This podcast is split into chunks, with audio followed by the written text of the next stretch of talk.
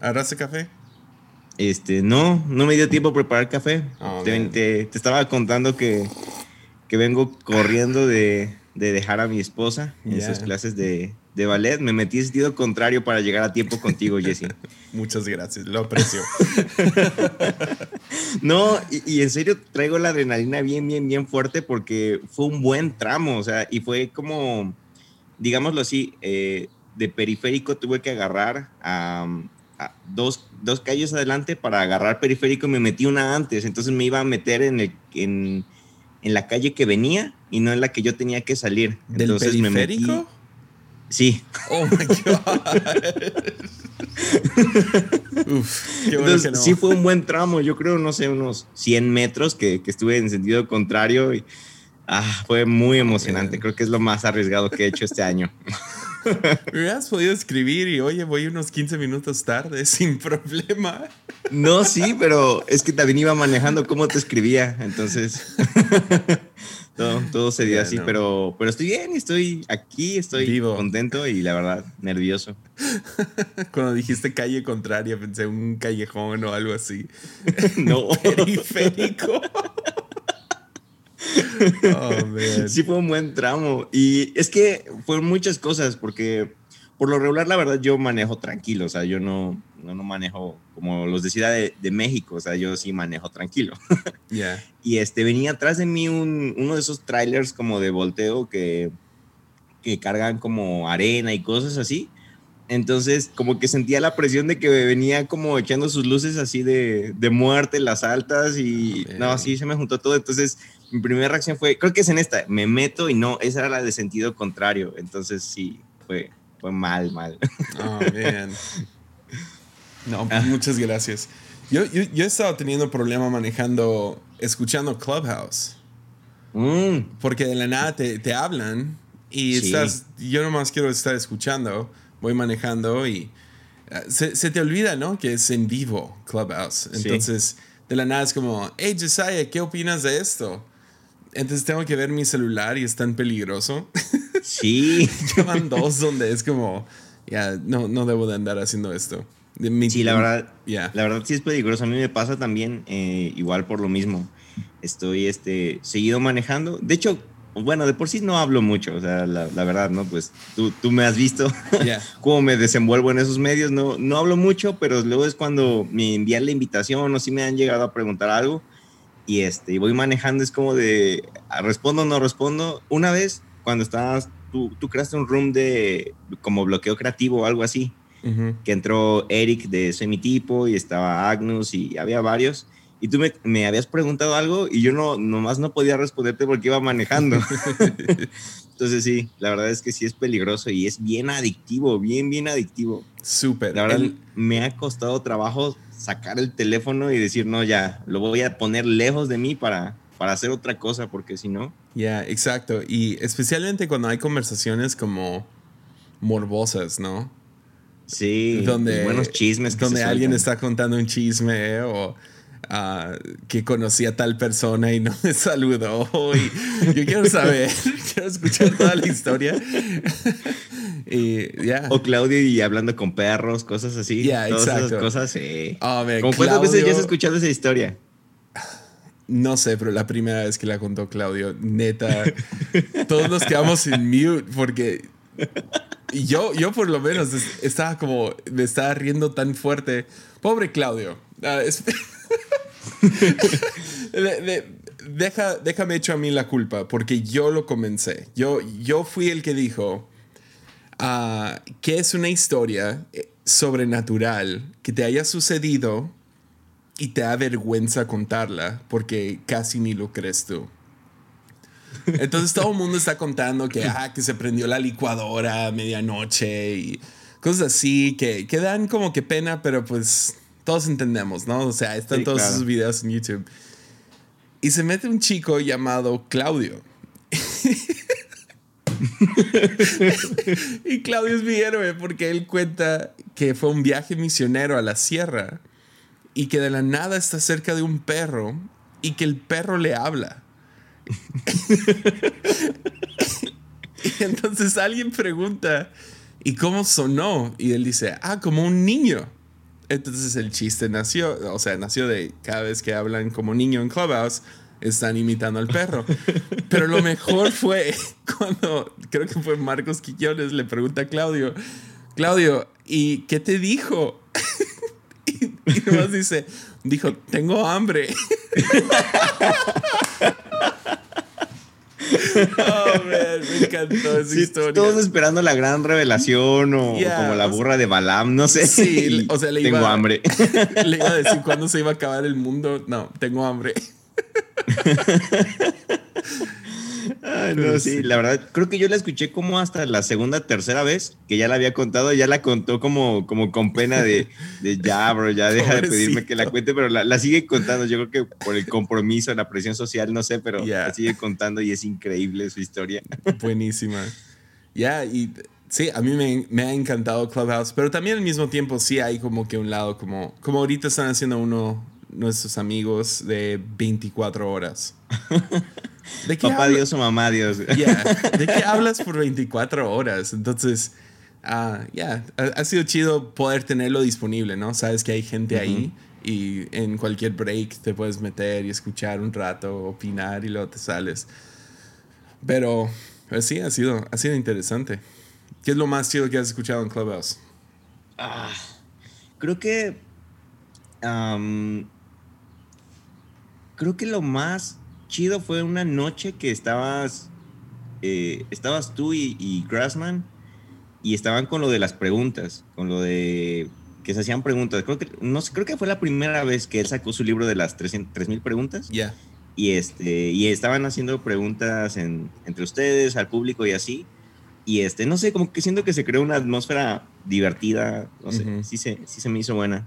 es que de la nada si entras en un clic y funciona. Ujú. Te dije que yo también iba a tener ruido de mi lado. es algún camión. Um, pero sí, hay veces como que agarra un flow y está chido. Creo que la única cosa que no me gusta es cuando hay demasiada gente en el, en el cuarto. O sea, en el, Ajá, en el cuarto sí. de speaker, ¿no? Ajá. Porque, por ejemplo, ayer estaban hablando acerca de la importancia de, de producción y subir la, nivel de producción en tu iglesia y que si importa o no, porque pues tenemos al Espíritu Santo, entonces para qué ocupamos luces y humo. Y en el grupo era, era muy diversas las opiniones, ¿no? O sea, tenías el lado de que no, no se necesita, tenemos al Espíritu Santo, y tienes el otro lado en el campo en el que yo caigo, que es ya, pero ¿por qué no? ¿Por qué no? O sea, tenemos el Espíritu Santo, ¿por qué no mejorar lo que hacemos, no? Y ah, entonces se armó ahí, pero eran demasiadas voces. Entonces, o sea, se, se si- se siente cuando hay más de como cinco personas, como Sí. cuando estás en la mesa esa larga. No sé si te ha tocado que vas a los tacos con como 20 personas y juntan todas las mesas y te toca de un lado y están los del otro lado. Es como si todos estuvieran en la misma conversación. Es como ni los escuchas bien y ah, Ujú. es, es como algo así. Es lo, entonces creo que 5 o 6 es como que el sweet spot, como que es el lugar bien. Pero Sí. No, y a mí me pasa que eh, yo trabajo, o sea, yo sí tengo un horario de, de trabajo de, de, de 9 a 5, 6 más o menos. Y este. Y me ha pasado que luego los mejores rooms me han contado que siempre son en ese horario. Entonces Ah. ya luego es hasta frustrante. Estoy trabajando y veo nada más la notificación de, no sé, Sam Niembro, Jesiah, Benjamín, Julio y otros están en un, en un room, participa o entra y así. Y, entonces yo nada más veo y digo, ah, qué coraje. O sea, sí me da como mucha curiosidad, mucho fomo de, de Yeah. por qué no puedo entrar. Entonces también ya opté por mejor quitarme las notificaciones. Y yeah. ya mejor entro cuando pues tengo tiempo o cuando, cuando pues, sí tengo un rato y puedo dedicarlo a, pero no, las notificaciones a cada rato, la verdad sí, sí son muy, o sea, sí ejercen mucha presión de, de te estás perdiendo algo, algo importante o algo interesante. Exacto. No, sí, es. Igual, todavía no sé qué pienso. No sé si va a sobrevivir esta onda. Espero, Sí. espero que sí. Ah, pero creo que, ya, como la otra noche, ah, creo que Luis hizo una dinámica chida donde cada quien contaba lo que, lo que ellos hacían. Tu proyecto, ¿no? su proyecto. Que yo le eché carrilla después porque le atinó en cuánta gente participó, ¿no? O sea, todos quieren participar porque absolutamente cada ser humano sobre la tierra quiere hablar de, lo, de ellos. Tú quieres hablar de ti mismo, ah, pero no es tan interesante del otro lado. Escuchar a persona tras persona presumir todo lo que han hecho en su vida. Entonces, ah, ya, no sé qué pienso de la dinámica, pero... Ah, igual siento que como que en, como que en el idioma, bueno, en español, como que siento que hace falta más variedad. O sea, la verdad es que los únicos grupos buenos en español que yo encuentro, pues son los, ahora sí que los de ya todos nuestros amigos, ¿no? Ya. Pero de ahí en fuera he tratado de buscar como otras cosas, incluso cosas medias frikis, como por ejemplo, no sé, de series, de películas o cosas así. No he encontrado. O sea, la verdad es que no, no he encontrado aún variedad en, en español como para consumirlo, que, pues sí, o sea, que sea interesante. Entonces luego me pasa que entro a Clubhouse y a lo mejor hay un grupo con ustedes o así, pero ya entro muy tarde a la conversación, ya como que perdí el hilo, ya me costó trabajo, entonces digo, no, pues ya mejor me salgo y, trato de buscar, pero no, no me ha costado trabajo encontrar como más variedad, ha sido difícil. Si, si, si pudieras invitar a una persona a Clubhouse y que hiciera algo, ¿quién sería? Creo que Eugenio Derbez. Eugenio Derbez. No sé. Yo, pensé en Franco Escamilla. Ah, también. sería genial que Franco Escamilla se metiera. Pero ya. Sí. Yo estaba en un. Entré a uno. Eh, está el gas ahora conmigo. pues ahí disculpen, gente. Vivimos en mundos reales. Escuché, o, bueno, más bien entré a uno de. Estaba hablando de, de, marketing. Como yo trabajo en esa área, dije, ah, pues bueno, vamos a ver cómo que están platicando y entré, había un, la verdad ni conocía quiénes eran los que estaban de speakers, pero estaban hablando de que la otra vez entró Habib este, a, ah, su grupo y, que se puso a platicar y todo, y que el, el que había creado el, el, room, sí como que se puso nervioso y fue como de, no, pues y ahora, ¿qué le digo? ¿Qué le pregunto? Así, porque pues dice que sí lo admiraba mucho a Habib, pero que lo que también él vio o sintió por parte de, de Clubhouse es como que se, se quitaron esas plataformas y es como, ok, ahora todos somos amigos de todos, todos somos personas, ya no hay nadie por encima de otros. Al final de cuentas es como una forma de ver más de cerca y lo más humano de cada uno de los participantes. Entonces, no sé, como que se me hizo también algo, algo interesante que comentó. Y yo creo que también sí, sí sería como, no sé, como nervioso al menos para mí, como de, oh, acabo de entrar Franco Escamilla, acabo de entrar Eugenio Derbez. Ya. Sería como de, ¿a qué le dices? Ya. Ya, no, es, es Sí, e, e, es, chistoso porque sí, es exactamente eso. Es de la nada no hay no hay famosos. No hay. porque en, un cuarto no importa cuántos seguidores tienes. Tienes la si tú te animas a hablar, tú vas a poder hablar. Es lo único, es nomás es como que, ok, no es como que te ponen categorías ni nada así. Creo que lo único que al tener seguidores te, te ayuda es que cuando tú entras, entran seguidores, o sea, entran tus seguidores. Sí, como que, llevas ah, a, los tuyos, ¿no? Ya, dice como, ah, Rick está hablando, ah, quiero, quiero saber qué está diciendo, entonces gente se mete. Entonces, ya, ya, muy chido. Pero ¿crees que esa es otra teoría que tengo de Clubhouse. Y perdonen todos los que no tienen Clubhouse porque no tienen iPhone o no han recibido una invitación. Disculpen. Pero van a saber todos los secretos antes de entrar. la otra cosa es, creo que va, es una buena plataforma para entrenar a todos los que quieren ser podcasteros. Uh, ok. No, entonces yo soy un fracaso también. no, no, no. Es que me, cuesta trabajo. Creo que eso es algo de. Yo creo que es algo que tiene que ver igual con, con ser seis, no sé. Pero, por ejemplo, me he dado cuenta que sí me cuesta trabajo como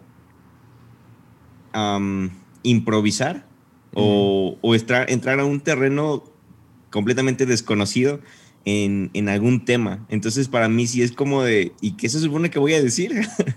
Entonces, la verdad, a mí sí me cuesta como que trabajo entrar a, al ritmo o al, sí, como al, flujo de la conversación, porque de pronto sí es como de, ok, tengo una buena idea, voy a decir algo, lo digo y es como de, rayos, todos se quedaron callados, mejor no lo hubiera dicho. no, no, ¿sabes qué es? En buena onda, es que cuando tú hablas, cuando, cuando quieres hablar, quieres, quieres tener algo que decir. O sea, ¿cuántos no, no hablan nomás por hablar? ¿Verdad? Tú, tú estás programado porque, o sea, he escuchado tu podcast por ya un rato, el, el búnker. Te he escuchado en diferentes lugares. Cuando tú opinas, tienes algo que decir. Y has aprendido esa técnica de, ¿sabes qué? No tengo, no tengo nada ahorita que sea valioso.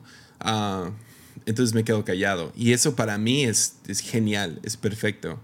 Ah, no hay nada peor que la persona que nomás habla por hablar.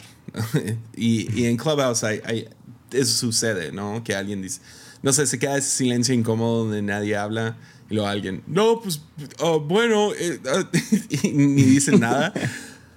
Uh, creo que eso es. No creo que es tanto el miedo, creo que es tú valoras que alguien más diga algo no sé, ya sea honesto, o sea, algo genuino, algo inteligente, algo chistoso, y tú estás trabajando en, ok, quiero decir algo que sea valioso para esa conversación, entonces te quedas callado. Uh, y es, eso es normal, eso no es de eso no es de seis o algo así, o sea, es, ah, eso es nomás simple. En mi opinión es que eres inteligente y quieres agregar valor a la conversación. Pues. Entonces, Pues, o sea, a lo mejor sí. Y, y bueno, es que igual lo veo por el otro lado como de cuántas amistades no me estoy perdiendo por no participar. Porque también, por ejemplo, veo que personas que a lo mejor no, no se conocían o que no, no se llevaban o, o así, pues ahí en Clubhouse se han hecho buenos amigos, ya luego se, se daron los números y cosas así. Y es como, ok, a mí me, me frustra sentirme distante de, me frustra como no sentirme parte del, del, ambiente porque no sé qué decir. Y entonces como de, también me gustaría tener esos amigos. Entonces sí es como raro, la verdad, no sé. Pero ya son más como ondas mías, pero es como algo que yo creo que también Clubhouse puede como, como estar ocasionando, ¿no? ¿O, qué opinas? Sí, pero exploremos esa idea. Ah, si tengo que cambiar como soy para tener amigos, ¿realmente son amigos? sí. sí, es, es complicado. Si no, no, pues no. O sea, tienes buenos amigos, ¿no? O sea, e, el, tener más amigos, en, mi opinión, tener más amigos es como... No sé, y a lo mejor soy viejito de, de naturaleza, ¿no? Es como, yo ya conocí a toda la gente que debería de conocer en mi vida. no tengo que conocer a otra persona, pero tener más amigos es, es una responsabilidad. Es esa gente a la cual, ok, yo abro mi corazón y digo, ok, este soy yo, este es, este es... Porque redes sociales, podcasting, todo tiene como que una fachada. Es lo que quisiera hacer, ¿no? O sea, mi Instagram es quien quisiera ser. Ah, mis podcasts son quien quisiera ser, pero en realidad quien soy, con todos mis, mis defectos, mis problemas, eso se lo abro a un grupo más pequeño. Entonces tener más amigos es solamente abrir ese grupo más pequeño a que se convierta en algo más grande. Y el peligro ahí es una que me lastimen, o sea, que me abra con alguien con quien no debería de abrirme, ah, porque no, no saben tratar, no, no, no, no van a valorar la amistad o no van a valorarme a mí o yo no los voy a valorar a ellos. No puedo estar disponible para tantas personas. Ah, y por otro lado, ah, si me terminan lastimando, termina viendo esta onda donde estoy soy distante a esas amistades que pensamos que son genuinas, uh, ¿cómo no voy a terminar creando otra fachada Instagram con ahora mis amigos y pongo en peligro ahora este círculo íntimo que, se que debería ser íntimo. Entonces, más bien, yo creo que al no hablar, lo que pierdes son seguidores y gente que te admira. Amigos, no. Porque amigos van a venir tal y como eres. Y, y lo veo, o sea, veo, veo algunas de tus amistades y son amistades genuinas que viajan a México para verte a ti, ¿me entiendes? O sea, Ah, y eso es mucho más valioso y quieres mantener ese círculo íntimo y quieres ser, no sé, hay como que capas, ¿no? Y Jesús nos lo enseña en cómo él, él vivió. Hay capas a esta, a estas amistades, círculo íntimo, y luego círculo un poco más abierto, y luego más abierto, y luego gente que llega porque quieren algo de ti. quieren, quieren ya sea la información que tienes, o quieren la, ah, que los entretengas, o quieren algún tipo de, no sé, lo que tú ofrezcas. Entonces, ya, a lo mejor no diría eh, pierdes amigos, porque eso ya los tienes, y a lo mejor, o sea, seguro vienen más amigos en el futuro que te van a conocer por quién eres. Pero, ah, ya, seguidores a lo mejor pierdes por no hablar. Sí, sí, y creo que también, creo que también, este, como que ahí entra la parte de, que, que luego lo digo como hacia, ahorita que estoy en, en planes de, de, de plantación, eh, si vienen luego esos pensamientos que igual ahorita voy a aprovechar para preguntarte, ¿tú cómo lidias con eso? O sea, el, ser una persona introvertida y, y, al mismo tiempo pues ser pastor. Entonces es como, como que para muchos puede ser como contradictorio, ¿no? Porque tenemos la, la imagen, o se ha creado como la imagen de que pastor es eh, que, sí, o sea, tiene que estar rodeado de personas, personas van y lo buscan, personas todo el tiempo le están hablando por teléfono, le están pidiendo consejería, tiene que ir aquí, tiene que ir allá. Y la verdad es que a mí como que es de las cosas que más me asustan porque me siento egoísta mucho con mi tiempo. Es como de, o sea, yo disfruto estar en mi casa, o sea, de verdad lo disfruto. Disfruto estar con mi esposa, estar, no sé, a lo mejor yo leyendo o estamos viendo una serie juntos. Y entonces luego si vienen esos como pensamientos de, ¿realmente quiero sacrificar esto? y, y, pues ahí vienen un montón de cosas, ¿no? Como de, no, pues obviamente Dios, Dios tiene como, no sé, como algo, o sea, no sé, sacarnos de la comodidad, el, el llevarnos a, o sea, no siempre es como que, ok, donde estás, en, en lo que estás haciendo, en, en, tu comodidad, ahí es donde yo te voy a bendecir, no hay que salir de, pero al mismo tiempo sí es como, o sea, cómo los pastores que son introvertidos lo lidian. Tú, ya, ah, este, Andrés Speaker tiene la mejor frase acerca de esto. y es como que un lema en el staff de Más Vida. Hemos querido hacerlo aquí un poco más, implementarlo, pero es, es si estás, si estás visible, estás disponible. Entonces, si no quieres estar disponible, no puedes estar visible en ese momento. Entonces, yo he tomado eso como, ok, ah, yo puedo, si estoy en el auditorio, yo estoy disponible. Y no nomás para ciertas personas, estoy disponible para quien sea. Ah, es más, si nadie se me quiere acercar, yo me voy a ir a acercar a, gente al azar, ¿no? Ah, si gente tiene mi número, yo estoy disponible. A menos de que yo les diga, ahorita no. Entonces, uno tiene que marcar esos límites, ¿no? Ahora, fallece alguien en la congregación, te habla un familiar, ¿podrías venir? Claro que sí, ¿no? Pero de que un joven está teniendo problemas con la novia, el lunes, sorry, bro, ah, vas a tener que llorar un ratito, mañana hablamos, ¿me entiendes? O sea, hay ciertos niveles a, ok, quiero estar disponible para eso o no. Entonces, ese es un lado, es controlas cuánto estás visible. y si alguien tiene tu número o algo así, por eso quieres cuidar, pues quién tiene tu número y todo eso, porque si, si pueden marcarte, ¿cómo no vas a contestar? ¿Cómo no va a estar disponible? la otra es, pues, quién sabe dónde está tu casa. Ah, pueden ir a tu casa cuando sea. Ah, ¿Quieres marcar esos límites? ¿Quieres que todos sepan? Entonces tú vas decidiendo. Hay gente que dice, sí, claro, yo quiero que todo mundo tenga mi teléfono, que todo mundo sepa dónde vivo, yo quiero estar disponible todo el tiempo. Ahora, otros no estamos programados de esa manera. Es más, no te vamos a servir de la manera que somos diseñados ah, si estamos disponibles en todo momento.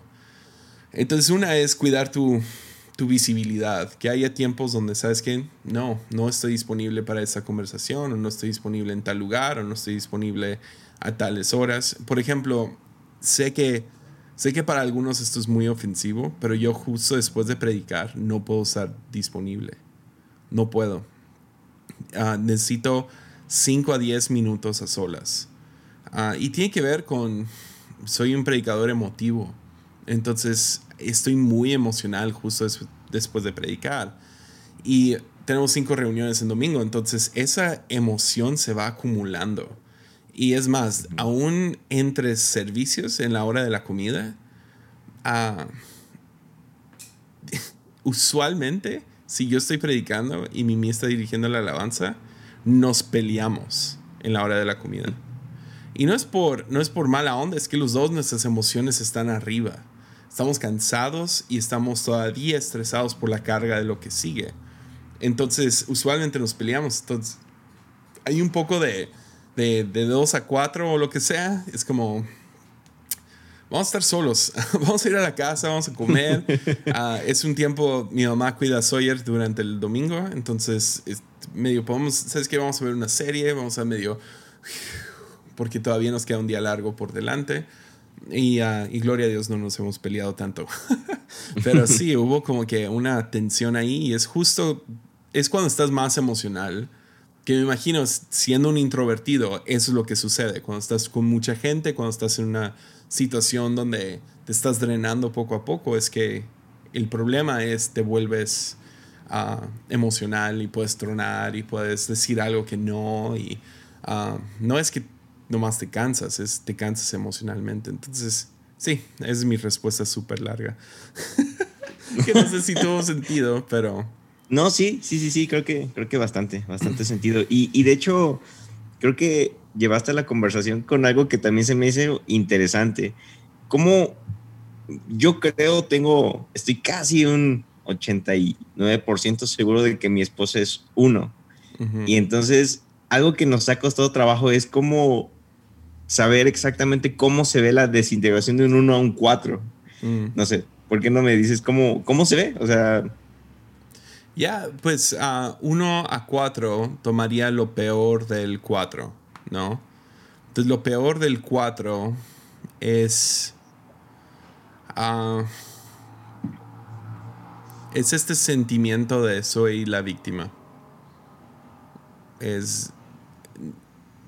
Por lo menos, uh, no sé si estoy usando el lenguaje específico del camino de regreso a ti, pero es, es lo que veo, es lo que veo personalmente, es me hago la víctima. Ah, empiezo a tomar, eh, empiezo a practicar autolástima, como que, ah, pobre de mí y nadie me pela y es que nadie me entiende y soy una víctima y soy esto y soy lo otro. Ah, ahora yo siendo un 4 me voy hacia 2, ¿no? Entonces yo empiezo a manipular a otros y lo he visto muy claro. Yo empiezo a, porque me siento mal, porque me siento mal acerca de mí, yo empiezo a a tomar ese lado también de yo siempre estoy sirviendo y siempre estoy dando y yo les he dado y yo he hecho y yo va, va, va, y, ah, y ahí es cuando sé, ok, estoy desintegrado, cuando empiezo con esos pensamientos.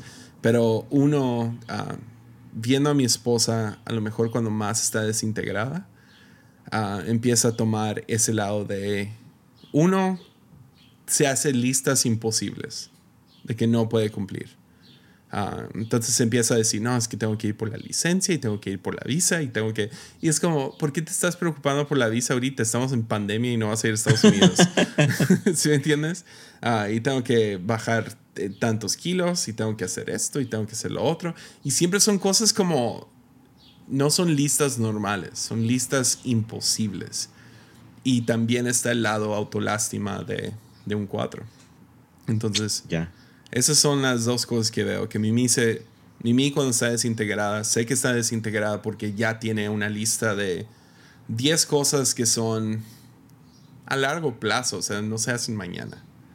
Entonces, um, y empieza a nombrarlas y pues no, no es justo para ella. Y uh, sí, sí, no, sí es, es interesante. La verdad es que como que uno y dos siento que no sé qué subtipo es el 2, como que se, se, parece mucho, mucho al 1, entonces estamos como en, en esa batalla de que, que, por dónde puede ser el, el asunto. Pero sí es, que de hecho, últimamente siento como que ya bajó el, el como la efusión de, de Enneagrama, ¿no? ¿O es mi, mi percepción? Pues es que hay como que un límite, ¿no? Y luego te haces experto. Sí. Yo creo. E, eso es lo que yo sentí. Fue como que, ok, ya leí tantos libros ya los libros ya están diciendo lo mismo. O sea, que hay sobre lo mismo. Entonces, el próximo nivel es como que, ah, voy a ir por, voy a sacar una tipo licenciatura o lo que sea en Enneagrama, que, que no, no lo voy a hacer. Pero... ¿Tú cuántos leíste? ¿Cuántos leíste de, de Enneagrama? De Enneagrama, tengo, tengo dos, cuatro, seis, como nueve libros, yo creo. Ah, sí, fueron bastantes. ¿Y ahorita qué estás leyendo? Ah, estoy a punto de comenzar uno de N.T. Wright, el de Surprised by Scripture. Sí. Ah, más, Me ha costado horrores a mí leer, de verdad. Pero no sé, siento que hay como un, efecto. sí, también, también puede ser, pero también veo como, como un efecto, no sé si también es como por, por la pandemia o por qué, pero últimamente he visto que personas han, han buscado como aprender cosas nuevas. Y, y, a mí siento que es lo que me está pasando. Por ejemplo, algunos nos están retomando la pintura o, aprendiendo a pintar, otros están aprendiendo a, hacer pan, otros están haciendo apenas lo de café, otros, no sé, o sea, como que siento que, que como que hay algo en, no sé si en el ambiente o, o en qué como de necesito hacer algo, o sea, como que es demasiada presión ya de estar en casa, no hacer nada o no sé, y es como necesito aprender cosas nuevas. De hecho, estaba viendo una, una estadística que decía que de, creo que fue de octubre, de octubre para acá, se incrementaron por 10 veces los cursos que se han vendido por internet. O sea, entonces, y cursos, o sea, de todo. Y, y yo, por ejemplo, sí lo veo en mí, que hace de 15 días para acá empecé a retomar lo de ilustración. O sea, venía oh, como que medio haciéndolo, pero empecé a, retomarlo ya como más, más formal. Y me puse de proyecto a mí mismo ilustrar cada uno de mis episodios del podcast. Entonces es como, ok, como para, entretener, eh, para entretenerme o no sé, para hacer algo. Y también ahorita, hace una semana empecé a como como otra forma de procrastinar lo de la iglesia, dije, pues voy a hacerla, voy a diseñar la página web yo. Entonces, como pues tengo el conocimiento por que estudié diseño gráfico, muy abandonado y muy oxidado, pero dije, pues bueno, voy a retomarlo también. Y entonces ahorita estoy viendo cursos, estoy ya inscribiéndome a, ¿Y qué cursos? Por si a alguien le eh, interesa.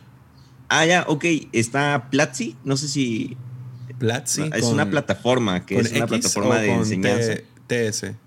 TS. TS, Platzi. Está Platzi, está, hay cursos gratis en Creana, también es otra plataforma donde dan cursos. Luego también están sacando ofertas en doméstica. Entonces me la paso como buscando ahí este, descuentos o cursos gratis o así, pero que son es pues, como de, de, buena calidad. O sea, porque en YouTube encuentras, o sea, encuentras muchos cursos para lo que sea, hay cursos en YouTube.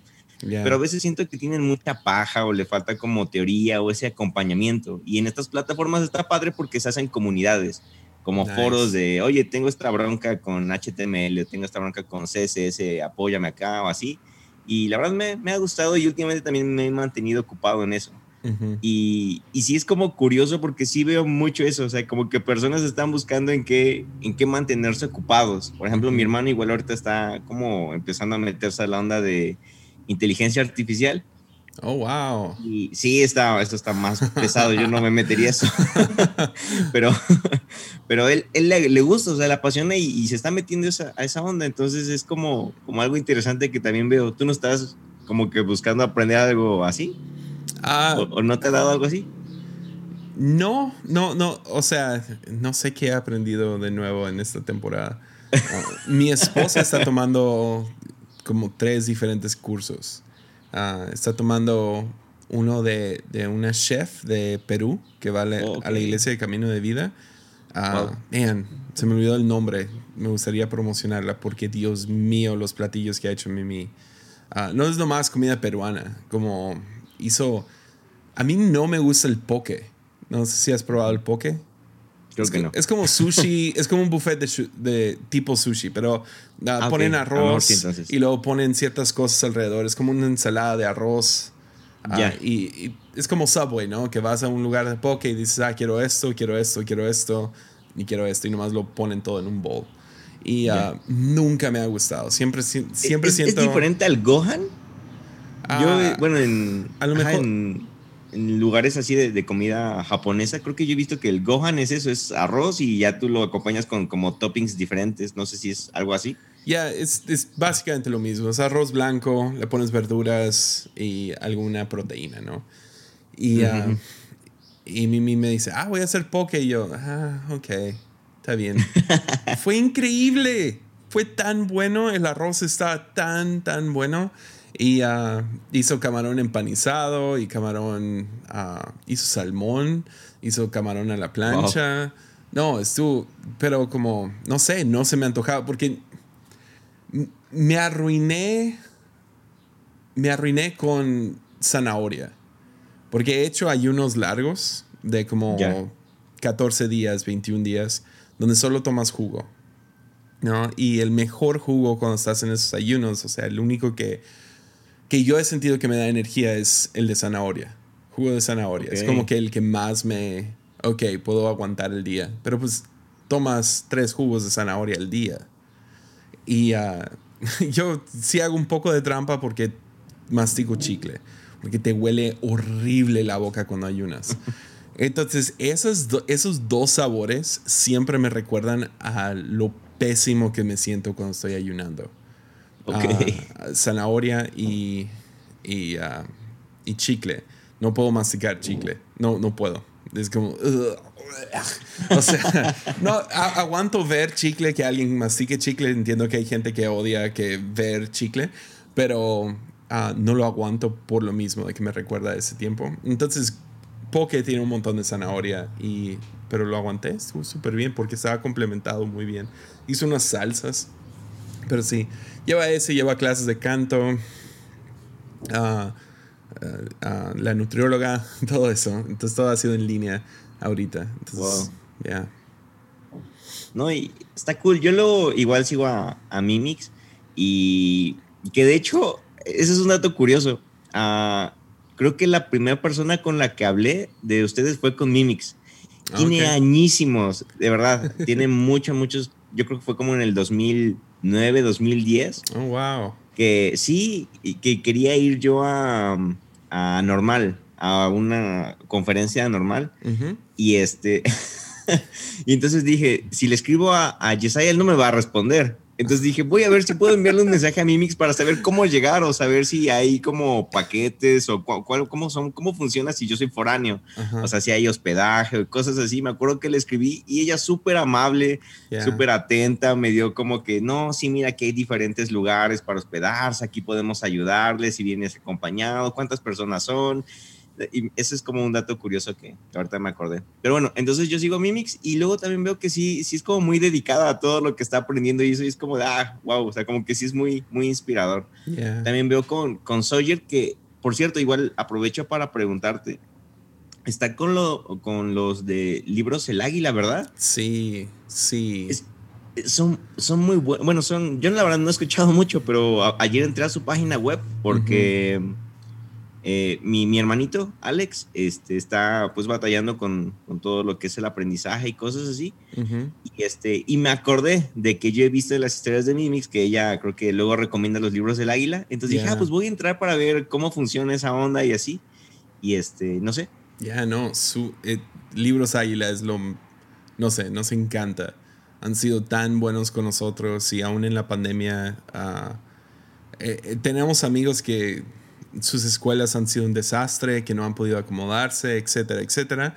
Ah, pero Libros Águila se... O sea, porque ya llevaban como que un protocolo de homeschool y Sawyer estaba eh, siendo educado en casa. Ah, no perdió ni un solo día Sawyer de, en todo este tiempo. Es más, terminó segundo de kinder y lo brincaron a la primaria y en, en primaria va súper avanzado, o sea, va muy bien. Y ha sido porque las clases han sido tan buenas y, y, los maestros, directores, todos. O sea, tú tienes que hacer mucho del trabajo, ¿no? O sea, tú tienes que sentarte y, y educar a tu hijo, pero te dan todo el material. O sea, te lo venden, ¿no? Sí, claro. Pero te dan todo el material, están al tanto. a cualquier duda que tienes, por lo menos han sido, tan, han sido muy buenos con nosotros. Ya. Y, y regresando de, de, pandemia y todo esto, Sawyer va a seguir así en homeschool. Sí, sí. Ah, no sé si ya que entre la secundaria o algo así, pero por ahorita, ah, que, que, por, que todavía podemos nosotros ah, enseñarle. Mimi. Mimi más que nada. Ah, yo no puedo tomar crédito ahí. Yo ayudo de vez en cuando, pero, pero Mimi es la que lo lleva. Y, y en lo que ella puede, vamos a seguir así. Si llega un punto donde no, pues ni modo, o tener que aguantar el niño. y, y, tú como, como alguien que también tú fuiste enseñando en homeschool y ahorita soy en homeschool, ¿qué desventajas le puedes ver? Porque yo ayer platicaba eso con mi mamá. O sea, Alex tiene, o sea, ya Asperger, eh, ahora sí que diagnosticado. Y este, y pues en las escuelas ha sido un, es muy complicado el asunto. Entonces yo le he platicado a mi mamá acerca de que creo que ya hay la posibilidad de, de hacerlo homeschool y toda, toda esta onda. Pero no sé, ¿tú cómo, qué desventajas ves de, de homeschool y qué, qué ventajas? Ah, creo, creo que la desventaja más obvia es la interacción social. Que creces, yo fui homeschool, entonces hubo ciertas cosas relacionales que nunca, que no aprendí a hacer hasta que ya era adulto.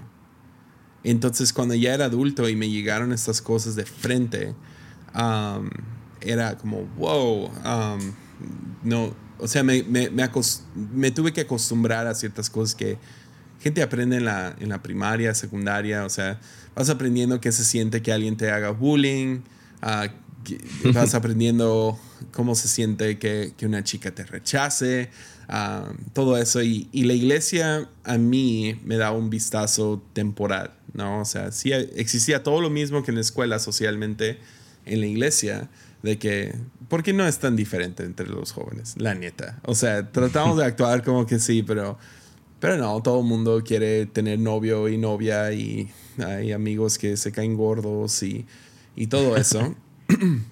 Entonces tenía como que vistazos.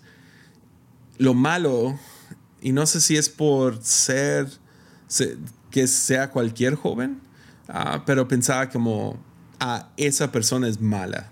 En vez de pensar, ah, eso es normal, ah, creo, que, creo que sí. Creo que cuando estás en la prepa no más piensas, ah, esa persona, that guy sucks, ¿no? O sea, ese vato es lo peor. y no piensas, oh, así es, en cada, o sea, es la temporada y no piensas en todos los los daddy issues y todo eso, ¿no? De esa persona. Um, pero creo que socialmente nomás se retrasa un poco cosas que, que, vas aprendiendo en primaria y secundaria, prepa, universidad, uh, los aprendes un poco más tarde en la vida. Entonces puedes verte... Uh, yo, yo por lo menos sé que soy socialmente inmaduro hasta la fecha.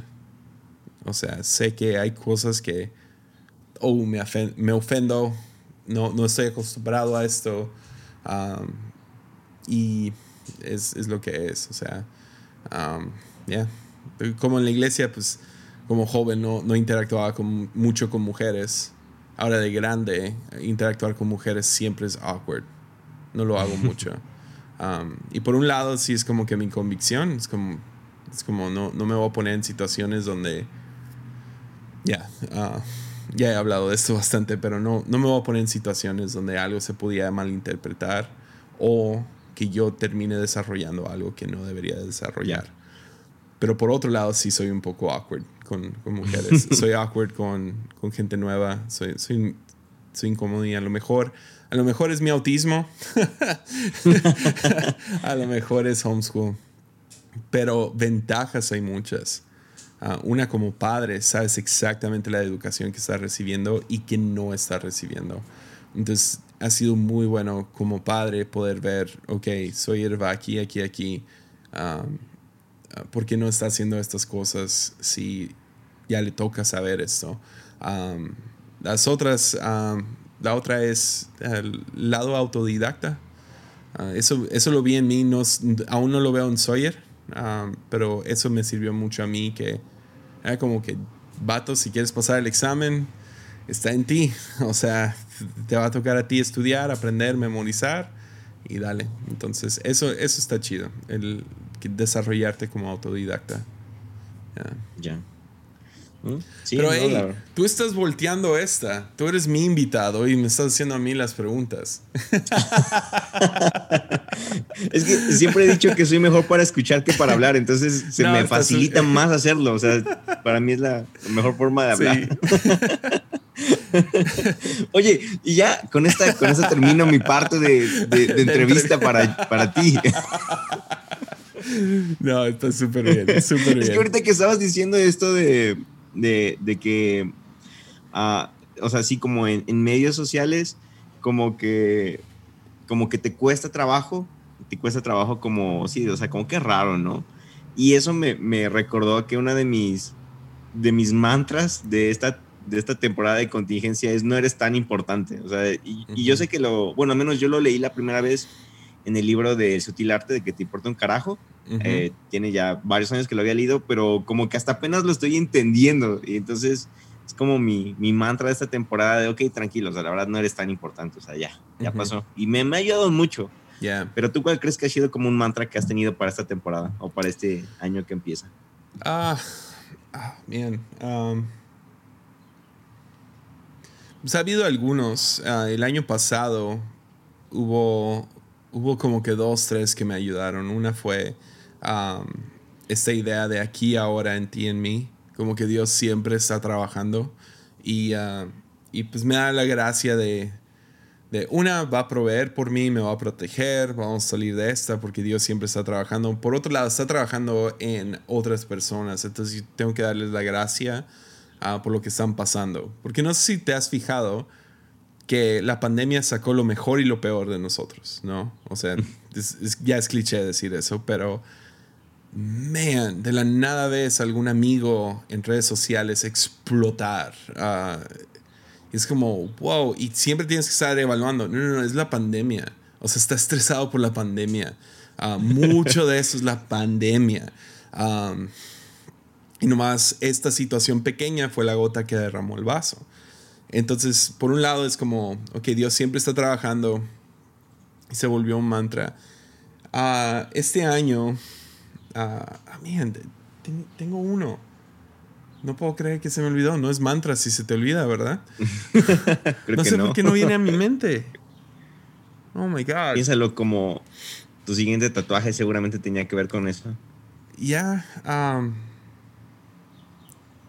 Dang. ¿Qué era?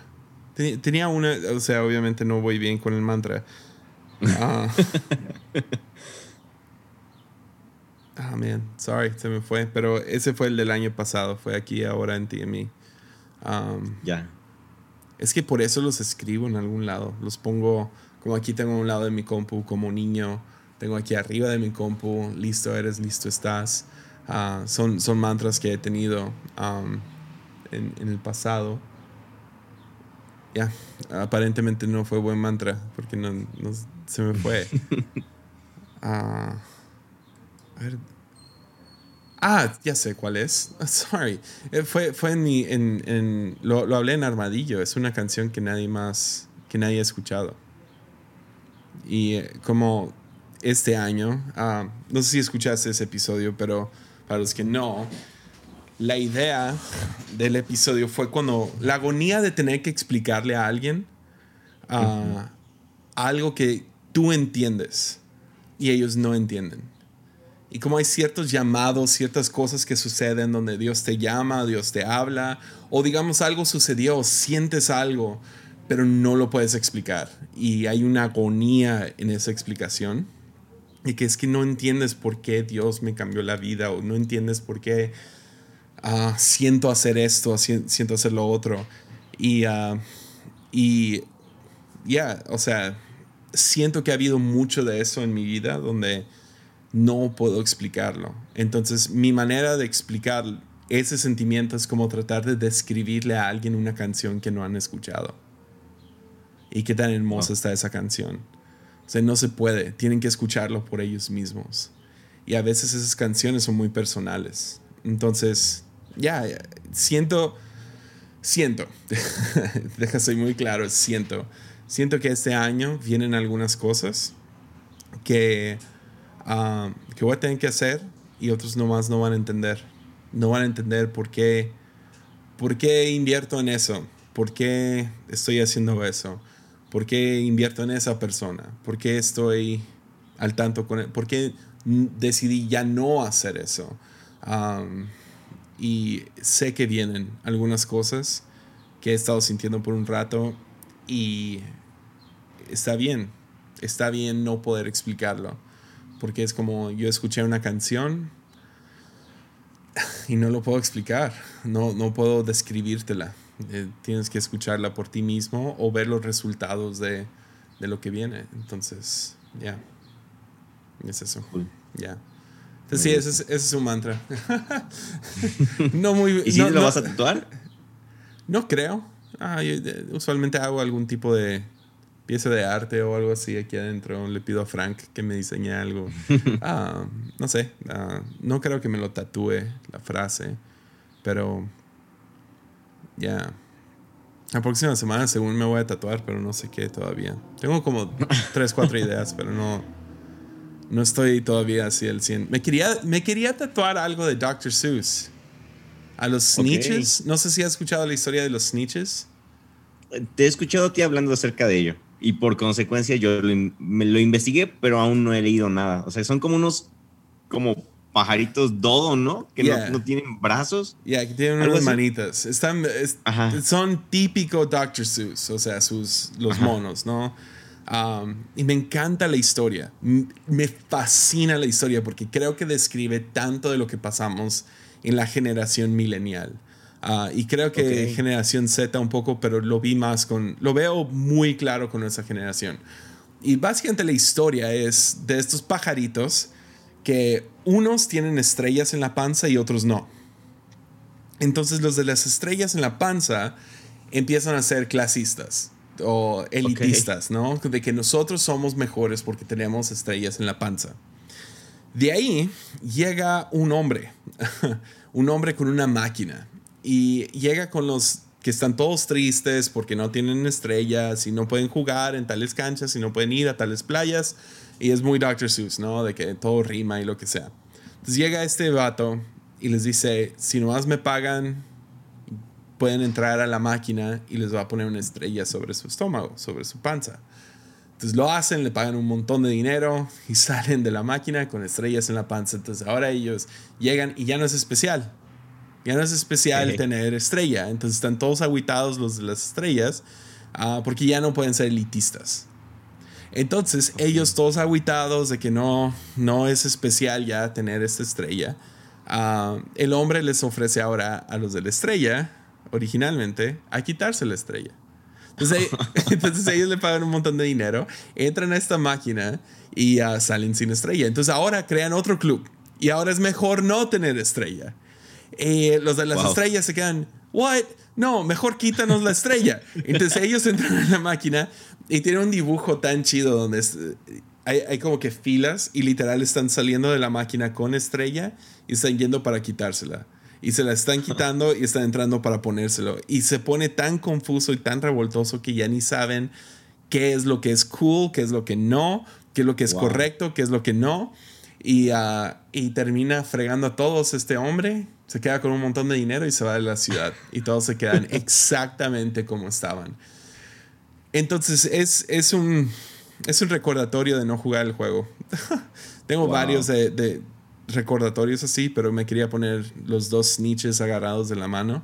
Ah, de que no, eso no es elitista, no es clasista, no es racismo. O sea, no, no se trata de quién es mejor que quién, porque yo tengo esto y tú no o tú tienes esto y yo no, entonces yo soy mejor porque yo no lo tengo. y me encanta esa historia de los snitches. Pero acaban de cancelar a Dr. Seuss. ¿Cómo? Lo cancelaron en Estados Unidos porque su contenido es racista, según ellos. ¿Pero qué subió o, qué puso? pues Dr. Seuss ya lleva años muerto. Y según, según la historia del gato y el sombrero es racista. ¿Really? Yeah. Ok. Primero necesito ir a leer eso, o no sé si ya lo leí. La verdad es que nada, absolutamente es lo que. Um, como que sus historias. O sea, yo sí lo he visto porque te digo, tú lo mencionas en algún momento y ya entré a buscar qué era, pero no estoy seguro de si yo lo conozco o no. Entonces, por eso la verdad no sé, pero voy a ir a buscar esa historia. Crecí con, con, libros de Dr. Seuss, o sea, siempre me ha gustado mucho. Ah, tengo dos, tres libros para Sawyer que todavía no les, no les entiende al 100 porque es en inglés y todo rima y usa palabras grandes de la nada. Pero, ah, ya, qué frustrante. O sea, neta frustrante. Porque es nomás como que, ah, tal dibujo tiene. acentúa los ojos de los chinitos y los hace ver más, más con ojos chinitos. Es como, sí, a lo mejor eso es ofensivo, pero igual, o sea, todo es exagerado. Entonces no sé por qué gente lo toma como, como ofensivo. Es que, es que siento que sí, ya nada más es como, como, que, como que la cultura de cancelación cada vez es más ridícula ya al punto de, de buscar cosas donde no las hay. O sea, no sé, ya hay la verdad es que sí es como frustrante hacia dónde se está llevando esa parte de, cancelar, no sé.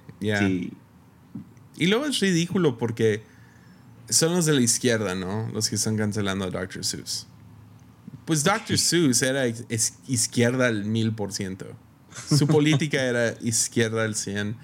Y tan así que Obama hizo Día de Dr. Seuss en la Casa Blanca.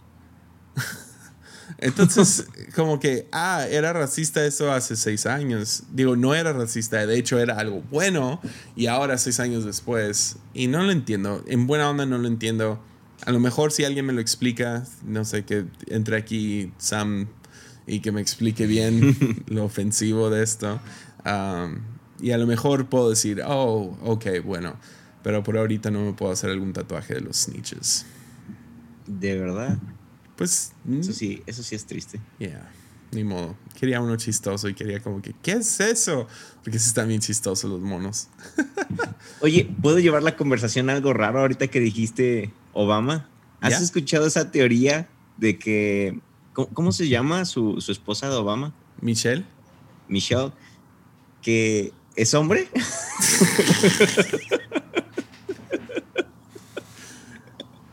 Ya. Ah, sí. Creo, que Benjamín lo cree ah, porque él es QAnon a todo lo que da.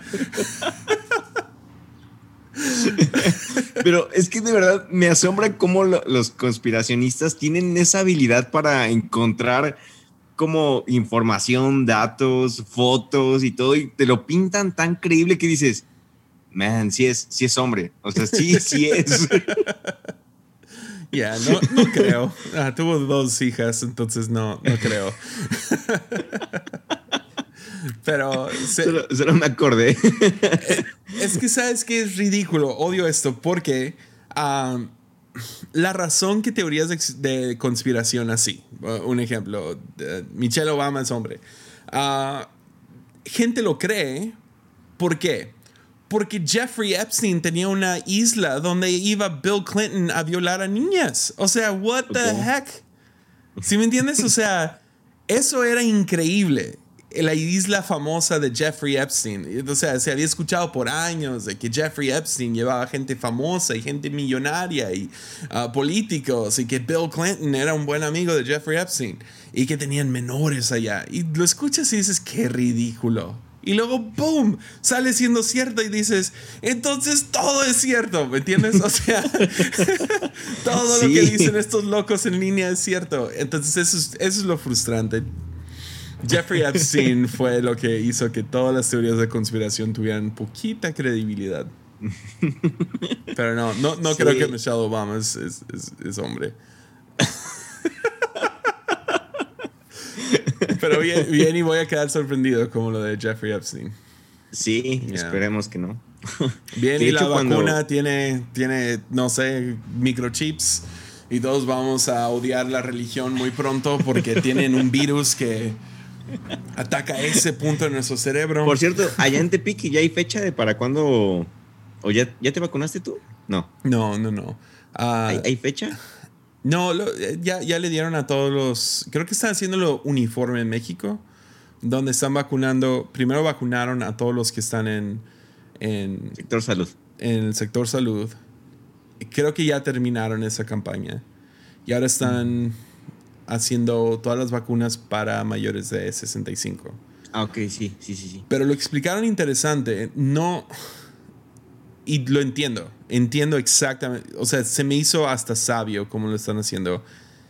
Como no hay suficientes vacunas, no han vacunado a nadie en Tepic mayor a 65 años. Entonces, por ejemplo, tienen. Entran 4.000 dosis porque están entrando muy pequeñas cantidades de, de dosis, ¿no? Han encontrado pueblos donde hay 4.000 personas mayores de 65 años. Entonces vacunan a todos. Ok. O mandan las dos dosis para allá, ¿no? Y ah, entonces así lo han estado llevando. Entonces Tepic todavía no ha, no ha vacunado a nadie mayor a 65 porque no quieren hacer largas filas donde tú llegas y, uh, ya se nos acabaron. Ujú. Y que te desanime para la otra. Que cuando... eh, así lo han explicado, quién sabe qué tan cierto sea. Pero así lo han enseñado. Entonces sí. Yo sí Ya. me voy a vacunar, ¿tú? Sí, pues sí, yo creo que también. Pues ahorita, por ejemplo, mi mamá es maestra, entonces creo que le dijeron que a ella le toca en mayo, creo que a mediados finales de mayo, le toca a maestros y entonces ahorita la van a vacunar a ella, que eso, pues la verdad a mí me, me trae cierta tranquilidad. Ya. Sí, porque si a ti te da, vas a estar bien, ¿no? sí, sí, la verdad es que sí. ¿Te dio? Mm, pues creo que no, la verdad es que no. Tuve ahí como varias, eh, como tos y cosas así, pero muy leve, tanto que yo dije, no, no, la verdad no creo que es, ni me fui a checar ni nada, porque no vi realmente nada, nada como grave. en- en mí. Ok. ¿Y a ti? ¿Ya te recuperaste al 100 del olfato y el gusto? Eso ya está de vuelta al 100. Ah, ¿Al 100, al 100? No, Al 100, al 100. No, no, como qué tiempo te tardaste en, en volver a degustar el café así al 100? Pues poder probar el café bien fue como dos, tres semanas. Ok. De cuando primero lo perdí, fue como una semana intensa de nada. O sea, todo sabía a nada, ¿no? Y luego fueron dos semanas de como que poco a poco fue regresando el olfato y el sabor y, y todo eso. Ya. ya. Ok. Sí, no, no estuvo Pero tan es- complicado. Conozco, tenemos un chico aquí en la iglesia que lleva, se enfermó de COVID en el verano y todavía no le regresa su olfato y olor. Wow. Entonces sí. Yo investigué al, al respecto y sí dicen que algunos todavía no, o sea, hay casos que desde que les dio a, a inicios de la pandemia en marzo del año pasado, al día de hoy todavía no les recupera al 100 el olfato o el gusto y que no saben aún cómo ayudarles o qué tratamiento les pueda servir. Ya, Entonces sí fue como de, damn, eso, es- eso está cañón. sí. Pues como diría Benjamín, Dióxido es lo que necesitamos. tomen su dióxido.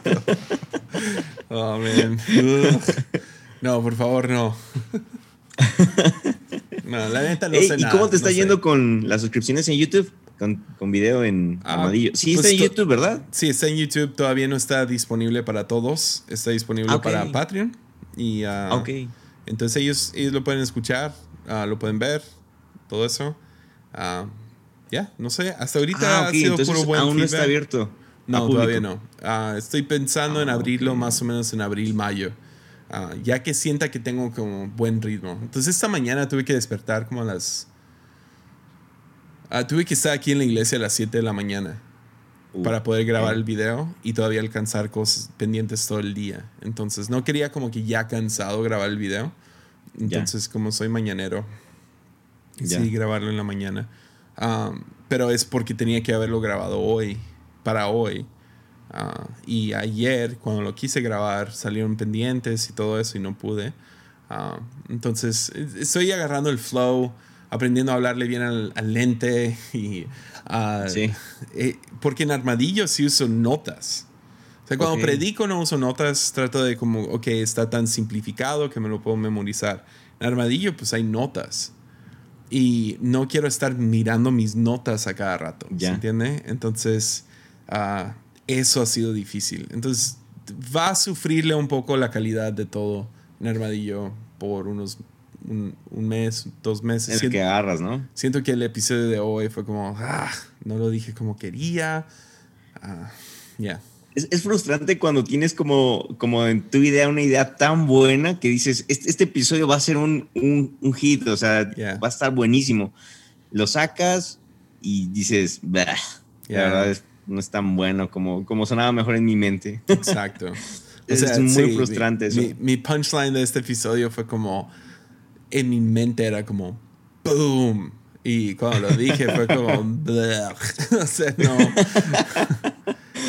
Entonces no, no, sé qué tanto fue de que no estuvo, la neta no estuvo tan chido como en mi mente, o todavía estoy aprendiendo a usar la cámara. Entonces, ya. Ya. Sí, igual. Igual, fácil puedo, puedo hacer eso. Lo que sí no sé es. que eres más productivo en las mañanas.